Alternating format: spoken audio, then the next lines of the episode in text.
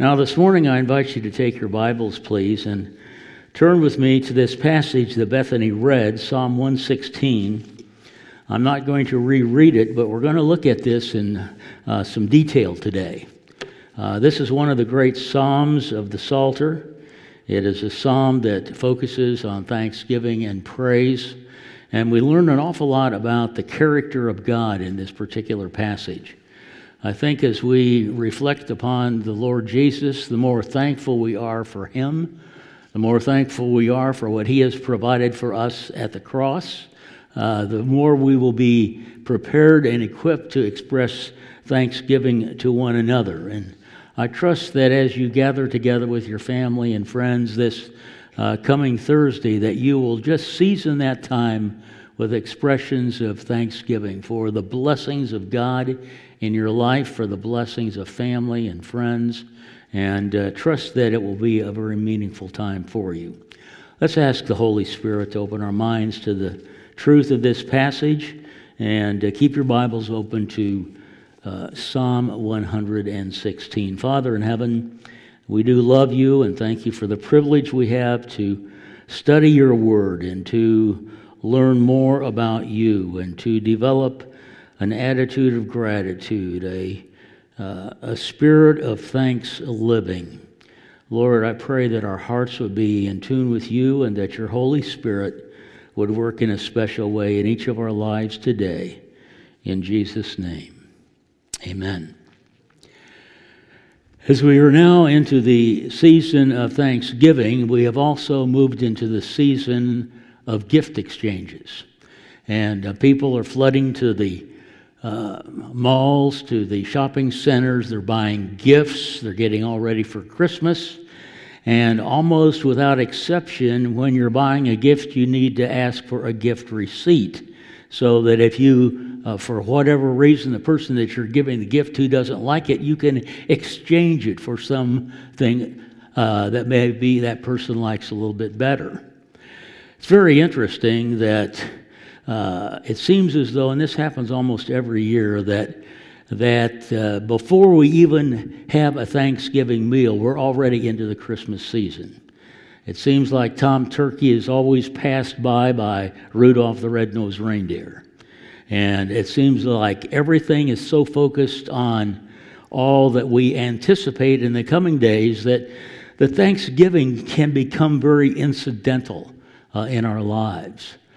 I think many merchants agree with uh, Jiffy. If you've ever watched or read those family circus cartoons, I don't know if you have them in your paper, but in one of those cartoons, Jiffy and his Jeffy and his mother are uh, shopping for a turkey to celebrate Thanksgiving, and uh, Jiffy looks up at his mom and says, "I wish." Thanksgiving came after Christmas, then I'd have even more things for which to be thankful.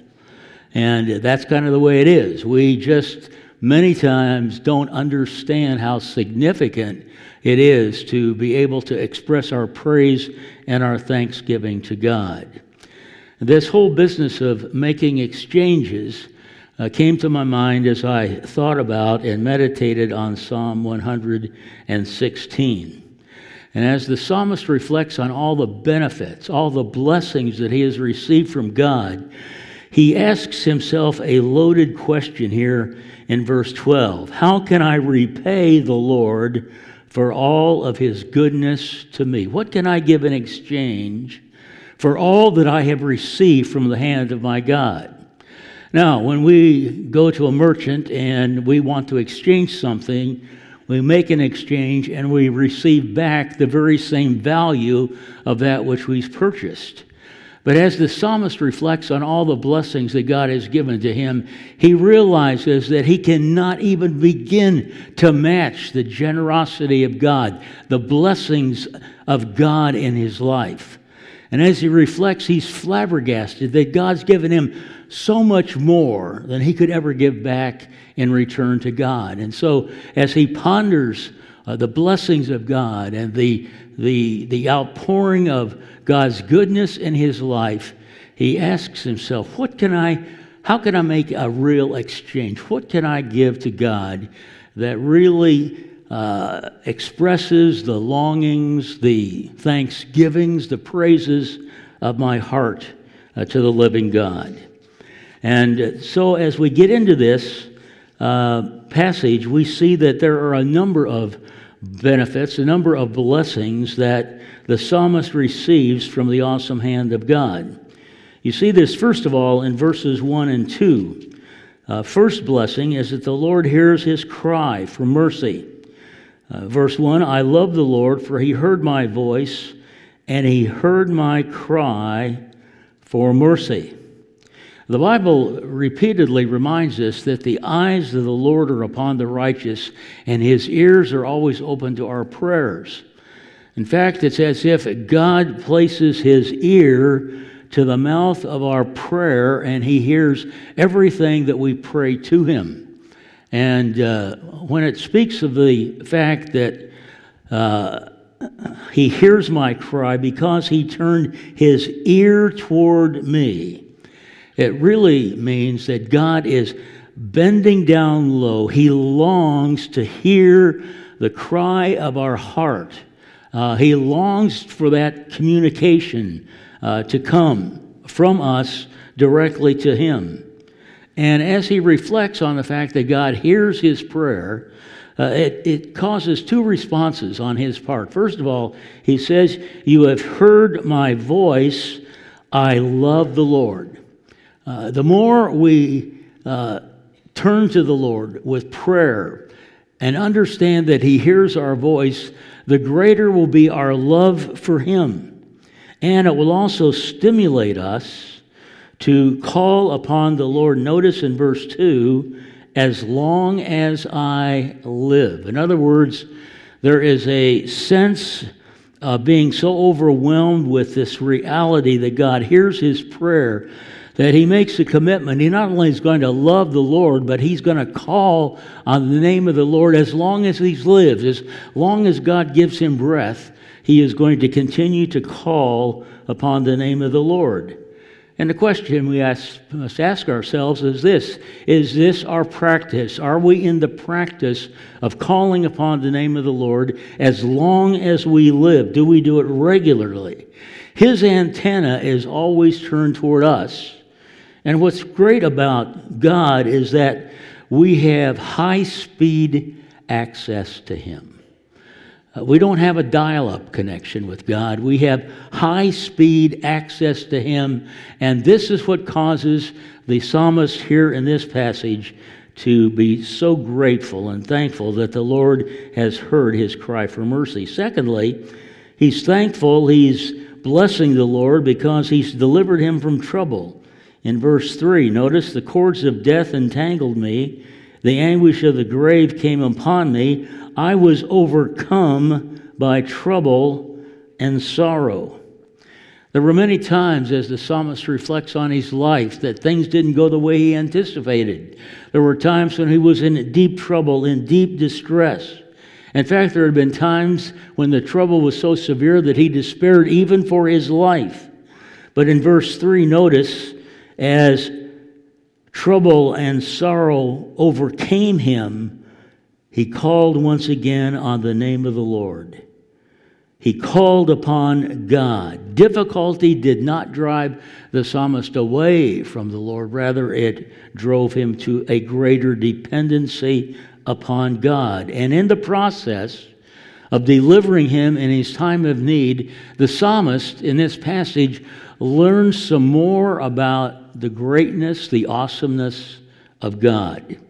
I believe that that's one of the great lessons that all of us can learn is that when we do go through times of difficulty, when things don't add up, when it seems as though our best efforts are in vain, that is when God makes known to us who He really is.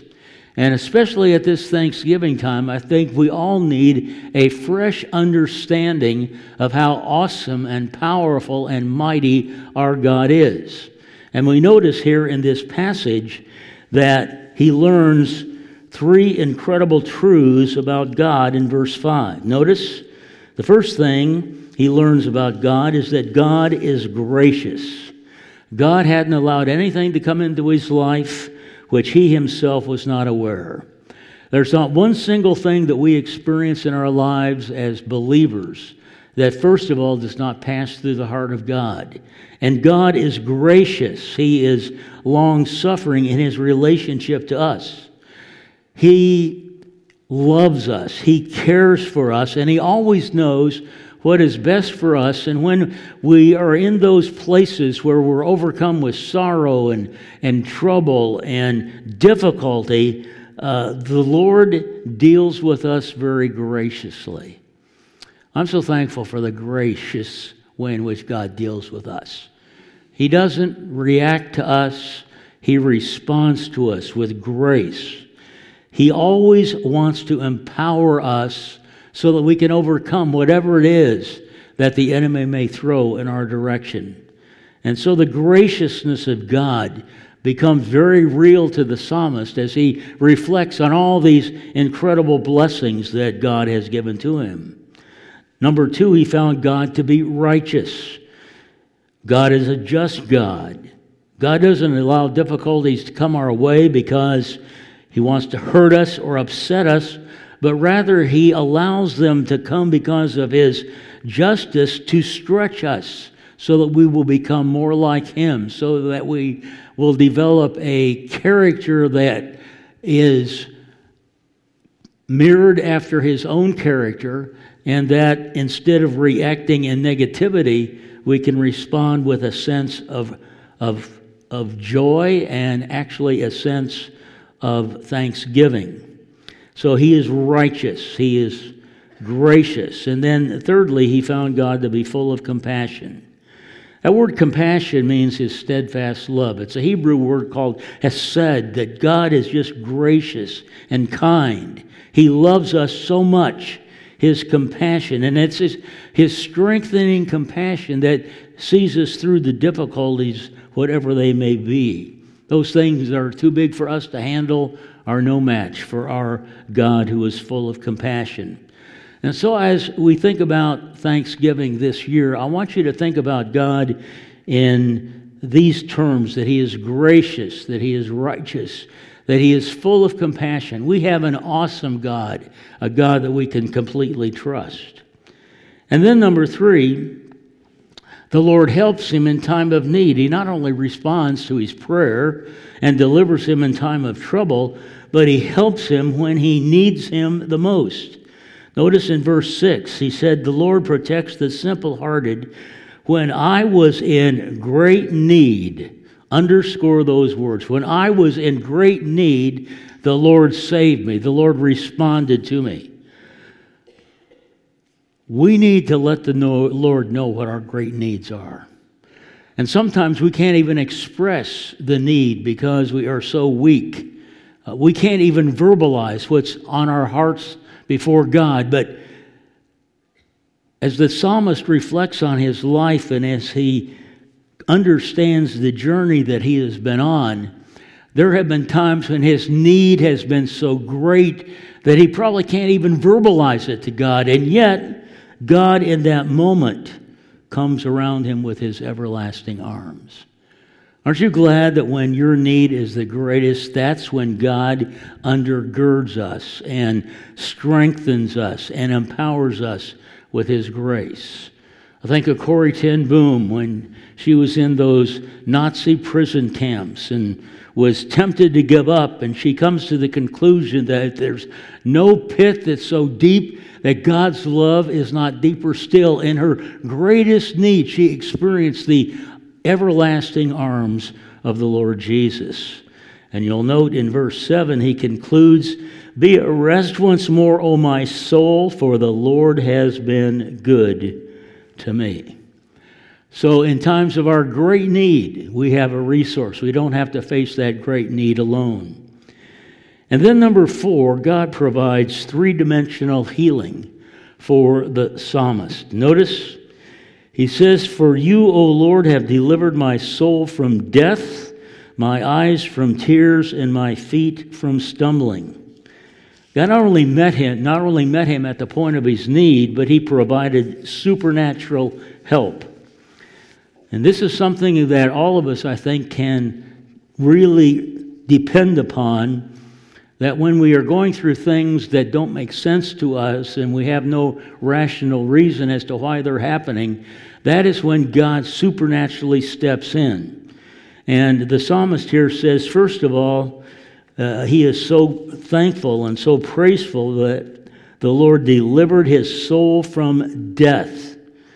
The Lord in mercy kept him alive. When he was tempted to give up and allow whatever it was that was overwhelming to him to get the best of him, he experienced this, this physical presence of the Lord, uh, and it's by God's mercy that he's kept alive.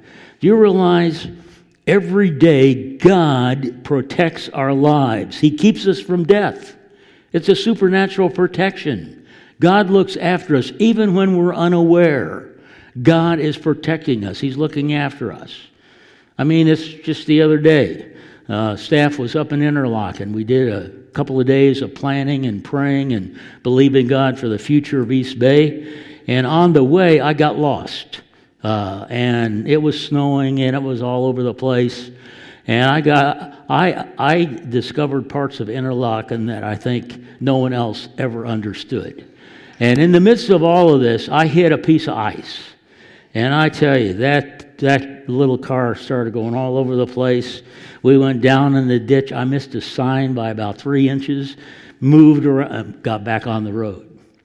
God takes care of us, even in the things that, I mean, it happened so quick. I didn't have time to pray, I didn't have time to express my uh, praise to the Lord Jesus, but He protects us, He provides.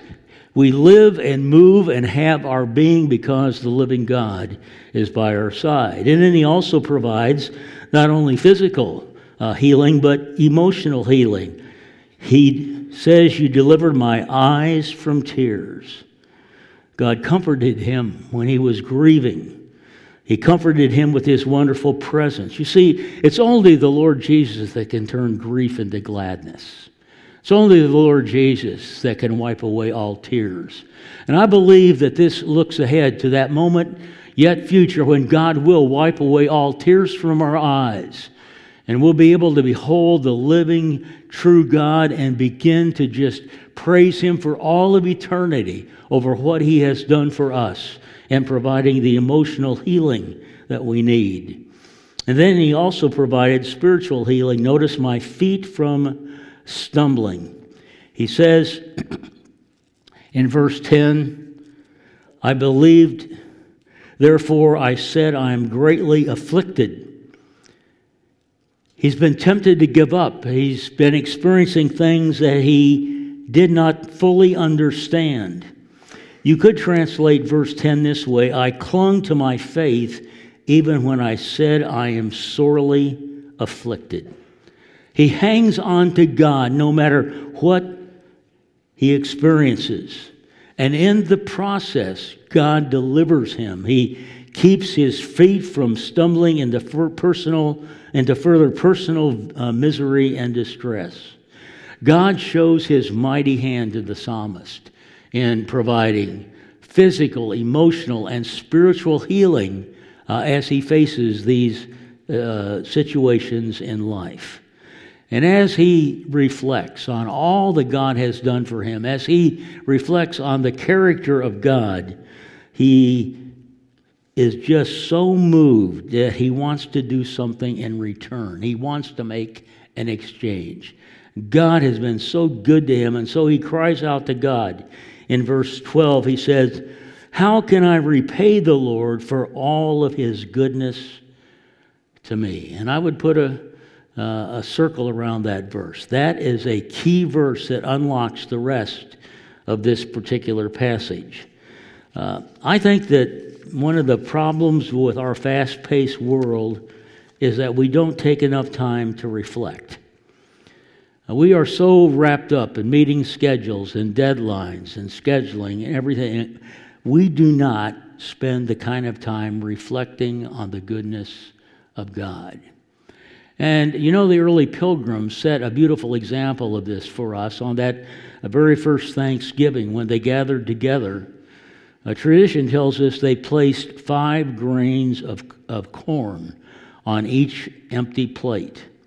And before they ever began to uh, enjoy that feast and that meal together, everybody around that table, they would go uh, person by person, and each person would pick up a little kernel of corn that also reminded them of how desperate they had been. They had been without food, and, and God had miraculously looked after them. But each one would pick up a little piece of corn and say to everybody around that, that dinner table what they were thankful for and why they were thankful. I want to encourage us to reflect on not only on what we are thankful for, but why we are thankful for it. Uh, and to do that with a sense of having reflected uh, on all the blessings and all the benefits that God has given to us. And that is what Thanksgiving is really all about. I believe as Christ followers, God wants us to transform Thanksgiving into thanks living, where we are actually giving thanks on a daily basis for all that God has provided for us. Now, as the psalmist reflects, he makes three great exchanges. First of all, he says, I will partake of the cup of salvation. Verse 13 I will lift up the cup of salvation and call on the name of the Lord. The first response of the psalmist is to lift up that cup of salvation. The next time he would go into the temple to worship, he would offer a drink offering to the Lord as an expression of his personal gratitude. And this would be a public testimony. You see, when we are giving thanks, we are publicly acknowledging God's goodness to us, His work in our lives. And the drink offering was usually offered in connection with the Feast of Tabernacles, which call to mind all the wilderness wanderings of Israel and the completion of the harvest. It was also a time to thank God for His bounty and fre- make a fresh commitment to Him. Now, that cup of salvation refers to the public act of worship, and it's suggestive of God's great gift to man. And as such, the cup of salvation represents the very essence of the gospel, the very essence of why Jesus entered our world. Salvation can be offered freely to us because God took the initiative toward us. When we had no capacity to return anything to God, God reaches out to us. And He offers us freely the gift of His Son. Through His death, burial, and resurrection, we partake of that cup of salvation, which is the exact opposite of the foaming cup of wrath, which we all deserve, and which someday is going to be poured out on all those who've heard the message and yet have turned their backs on Jesus. We need to respond to this marvelous provision that God has made for us in sending Jesus into the world. The Old Testament, Psalm 34 8 says, Taste and see that the Lord is good. Blessed is the man who takes refuge in him. So, why should we partake of the cup of salvation. First of all, we do so because Jesus has paid the sin penalty. He's paid our penalty. All of us, as human beings, are under the wrath of God. We're all born with a sin nature. We're all born with a, with a personality and an attitude and a mindset that is against God. And yet, God took our place in sending His Son. And Jesus takes the penalty that we deserved. Bible says all we like sheep have gone astray. And the Lord has laid everything upon Jesus, the iniquity of us all. Outside of Christ, just think about this. We are all under the sentence of death. Apart from Christ, we have absolutely no hope for the future. And God, who's rich in mercy, sends his Son, and his Son frees us from the penalty of sin and allows us to experience new life in Christ. Jesus not only pays our penalty, but he pardons our sin. The Bible says if we confess our sins, he's faithful and just to forgive us our sins and cleanse us from all unrighteousness. And that is a continual cleansing. It's not just something that happens at salvation, it's, it's a continual cleansing. We have to have uh, many opportunities and take advantage of the opportunities when we know we have sinned to just stop and then confess it and God forgives us. He pardons us. Again, I think of the great revivalist John Wesley when he made his commitment to the Lord Jesus Christ. Uh, he was so overwhelmed that he told his friends, You know, I, I've received this wonderful gift of life. I better be quiet. And his friend said, Oh, no, no, Mr. Wesley. If you had a thousand tongues, you ought to proclaim what God has done for you. A little bit later, Wesley went to his room and he meditated on what that friend had said to him about constantly giving praise to God for what God has done for him. And he wrote down the words to that familiar old hymn we don't sing very often anymore. Oh, for a thousand tongues to sing, my great Redeemer's praise, the glories of my God and King, the triumphs of his grace. You see, when God saves us, when He transforms us, He wants us to share the good news of our salvation with others. He not only pays the penalty for our sin, provides pardon for sin, but He places us into the family of God. There's no greater relationship in all the world than to actually be placed into God's forever family. By an act of our faith, we make Him part of our lives, and He takes over. We no longer are in the driver's seat. He, the living God, as we partake of this wonderful cup. And there's no greater ingratitude, I believe, than not to thank God on a regular basis for our salvation. Just think back when you received Jesus. When was the last time you just said thank you? Thank you for all that you've done for me. Thank you for bearing the sin penalty. Thank you for pardoning me of my sin. Thank you for placing me into your forever family. You see, as we reflect and we think back over all the blessings that God does for us, we will want to partake of that cup of salvation. Number two, he says, I will pay my vows. You see this in verse 14. He says, I will fulfill my vows to the Lord. Verse 18, I will fulfill my vows to the Lord. Now, whenever you see a phrase repeated in Scripture, your spiritual eyes must kind of light up because no word in Scripture is uh, without significance. And when a phrase is repeated more than once, it's really important for us to take notice. The benefits that God bestows upon him reminds him of the promises that he has made to God. Now, what is a vow? A vow is a promise that must be kept. You may want to keep your Bibles open to Psalm 116 and turn with me over to Ecclesiastes uh, chapter 5, beginning at verse 4.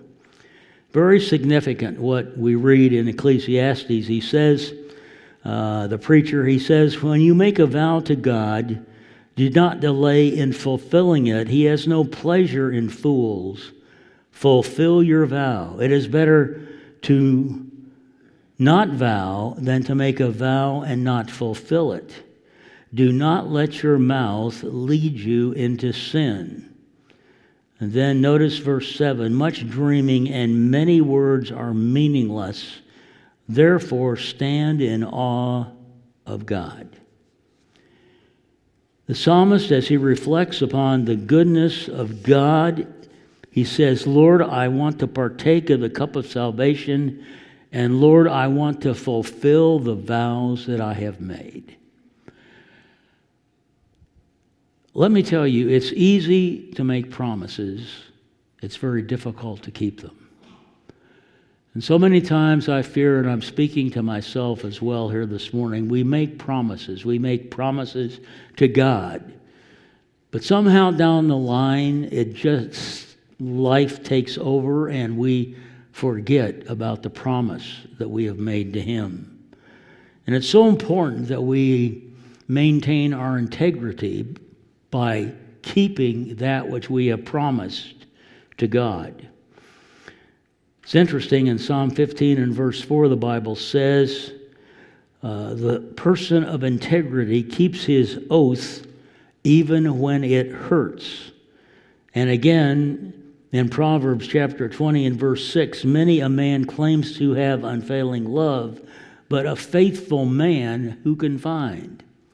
It is a rare individual who follows through on the promises, on the vows that they make. And so the psalmist here is saying, Lord, as I reflect upon all that you have done for me, I'm reminded of some of those vows that I've made, and somewhere down the line, I feel like I have failed. And so he wants to renew his commitment to following through on all that the Lord has provided for him. Number two, a fulfilled vow stimulates others to keep their promises. It's interesting as you read these verses, verses 14 and 18, he says, I will fulfill the vows to the Lord in the presence, notice, of all his people. And again in verse 18, in the presence of all his people. Now, he's not doing that so people can put him up on a pedestal so that he comes across as better than anyone else.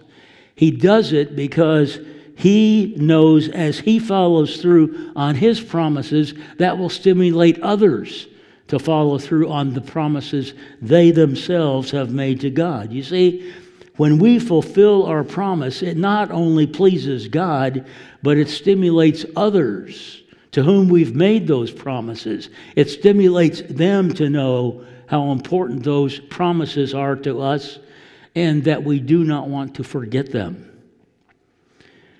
If, it's not, if we're not careful, I fear that we can make quick promises to God Sometimes it happens when we're afflicted. Sometimes it happens when we're in desperate straits and we will make a promise, we'll make a vow to God. And then when everything comes back to normal, we proceed with our life as usual and we forget about the promises that we make.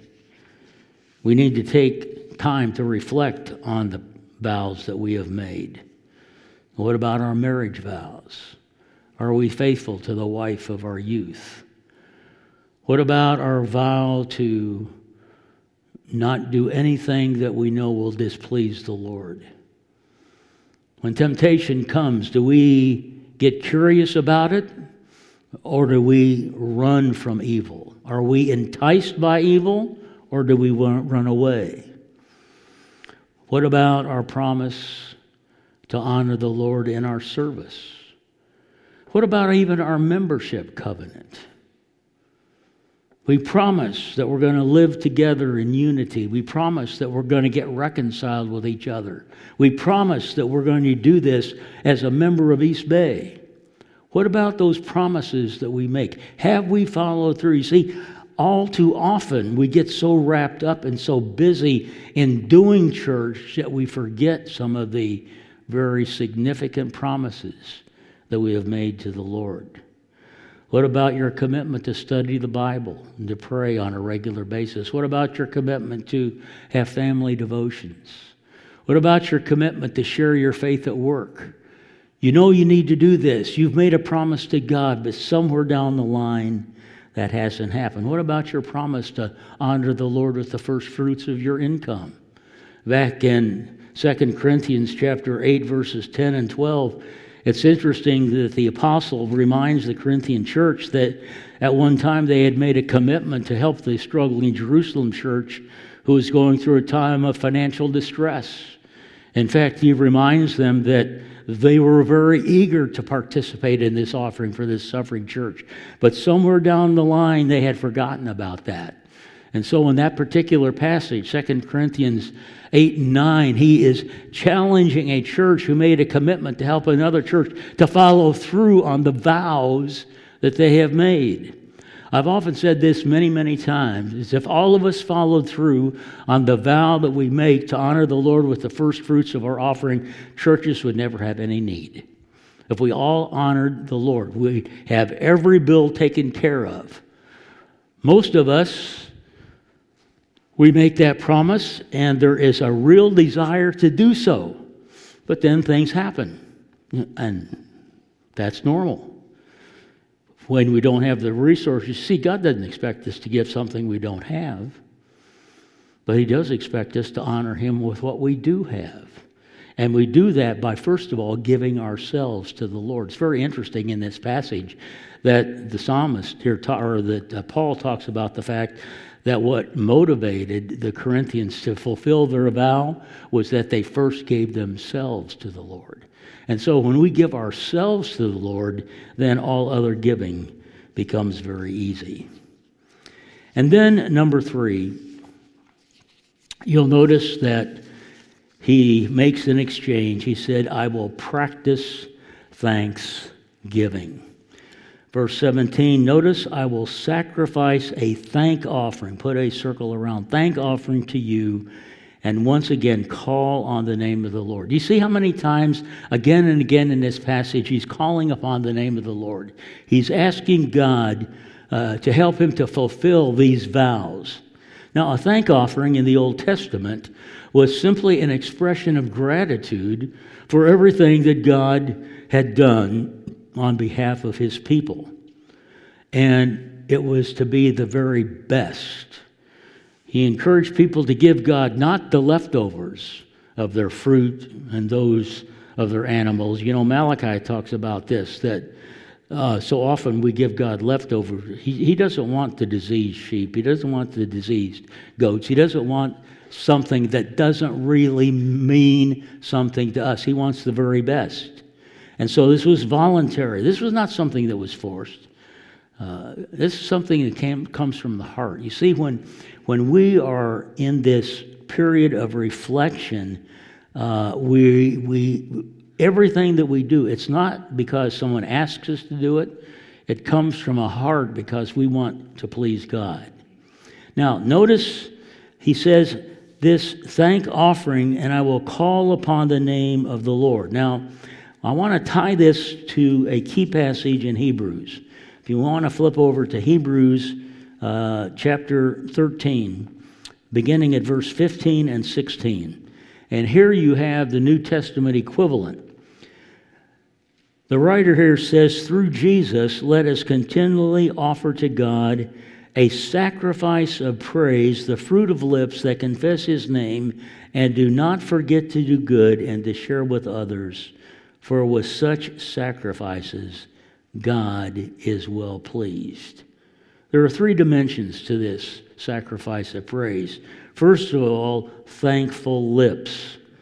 We're to offer God a sacrifice of praise, the fruit of lips. Thanksgiving is to be punctuated by thanks saying. Expressions of gratitude. We need to verbalize our appreciation for one another, our appreciation for the blessings of God. All too often, and it's so easy to slip into this, we go through life and we take things for granted until things are taken away from us. When we don't have water, for example, just a week ago, we had a leak there at that beautiful cottage. Stepped down in the basement and stepped into an inch of water. Had no idea. The whole basement was flooded. And for a week, we were without water. Man, that was hard. We are really grateful for water. You see, many times things like this occur and they surprise us. We didn't know that things were all corroded and messed up, but we saw the effects. And so Sandy and I have been very thankful for water. and we're so thankful for heat. We can actually now flush the toilets. Very interesting. You know, many of these things, I mean, I was going and getting bottles of water and all kinds of things. So, uh, but you see, God wants us to be very, very thankful. He wants us to praise Him. He wants us, even in the things that are mundane, to be expressing our praise and our gratitude. And the more we express our gratitude to God, the greater will be our desire to express our gratitude to others. I think, I think Dan Olson, Cheryl, man, they came over and they helped us clean up the mess. And, oh my goodness. I thank God for those that came over last night and scooped out our driveway so we could get here this morning. I mean, it is wonderful when we see how God puts it upon the hearts of others to help one another. And I am so grateful for what so many have done for us. You have sacrificed for us. You've taken time to invest in our lives, and we will be forever grateful. But the fruit of our lips the more we can praise, the more we can affirm one another, uh, the greater our desire will be to love and honor the Lord Jesus. And thankful lips proceed to good deeds. Not just something we verbalize, it's something we actually do. Thanksgiving is not just an isolated event in November, it's something that is to be carried on throughout the rest of the year. And then notice a sharing spirit. He says, and to not forget to do good and to share with others, for with such sacrifices God is pleased. There are many opportunities for us to share. It's always good to share. It's more blessed to give than receive, isn't it? It's just amazing. But the more we share, it not only blesses us, it blesses others, and it helps all of us to develop what I call a thanks living lifestyle. God is so good. Evidences of his goodness are all around us. Every day, God gives us beautiful expressions of his love, his goodness, and his grace. And the psalmist says, In exchange, Lord, for all that you've given to me, I'm going to lift up that cup of salvation. I'm going to worship you with a new understanding of all that you've done for me. I'm going to fulfill my vows, the promises that I make, and I'm going to offer to you thanksgiving as long as I live.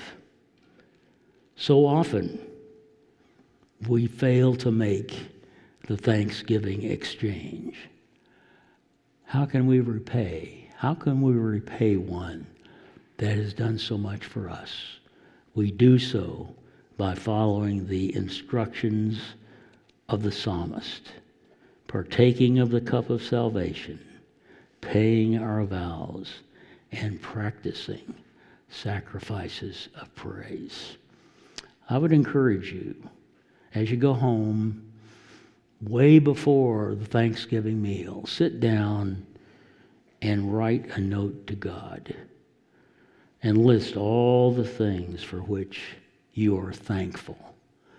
And then share that with your family and your friends. Let's stand together, shall we, for closing prayer. Father in heaven, what a privilege it is to know you and to love you to worship and adore you. You are our great God. You're worthy of our praise. And on this Thanksgiving Sunday, may we leave here with just joy in our spirits, realizing that we have been recipients of your goodness.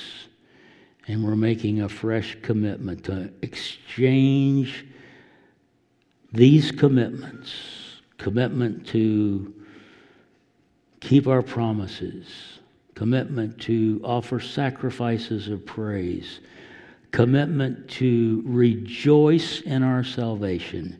We offer these back to you, knowing that we can never, never, ever outgive all that you've given to us.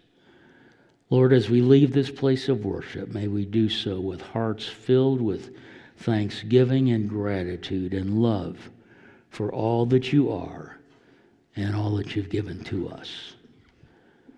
And now may the grace of our Lord Jesus Christ, the love of God, and that sweet communion of the Holy Spirit be with you now and evermore, we pray. Amen. Good morning. Maranatha, lo, he comes. Have a wonderful Thanksgiving. Have a great day in Jesus. God bless you.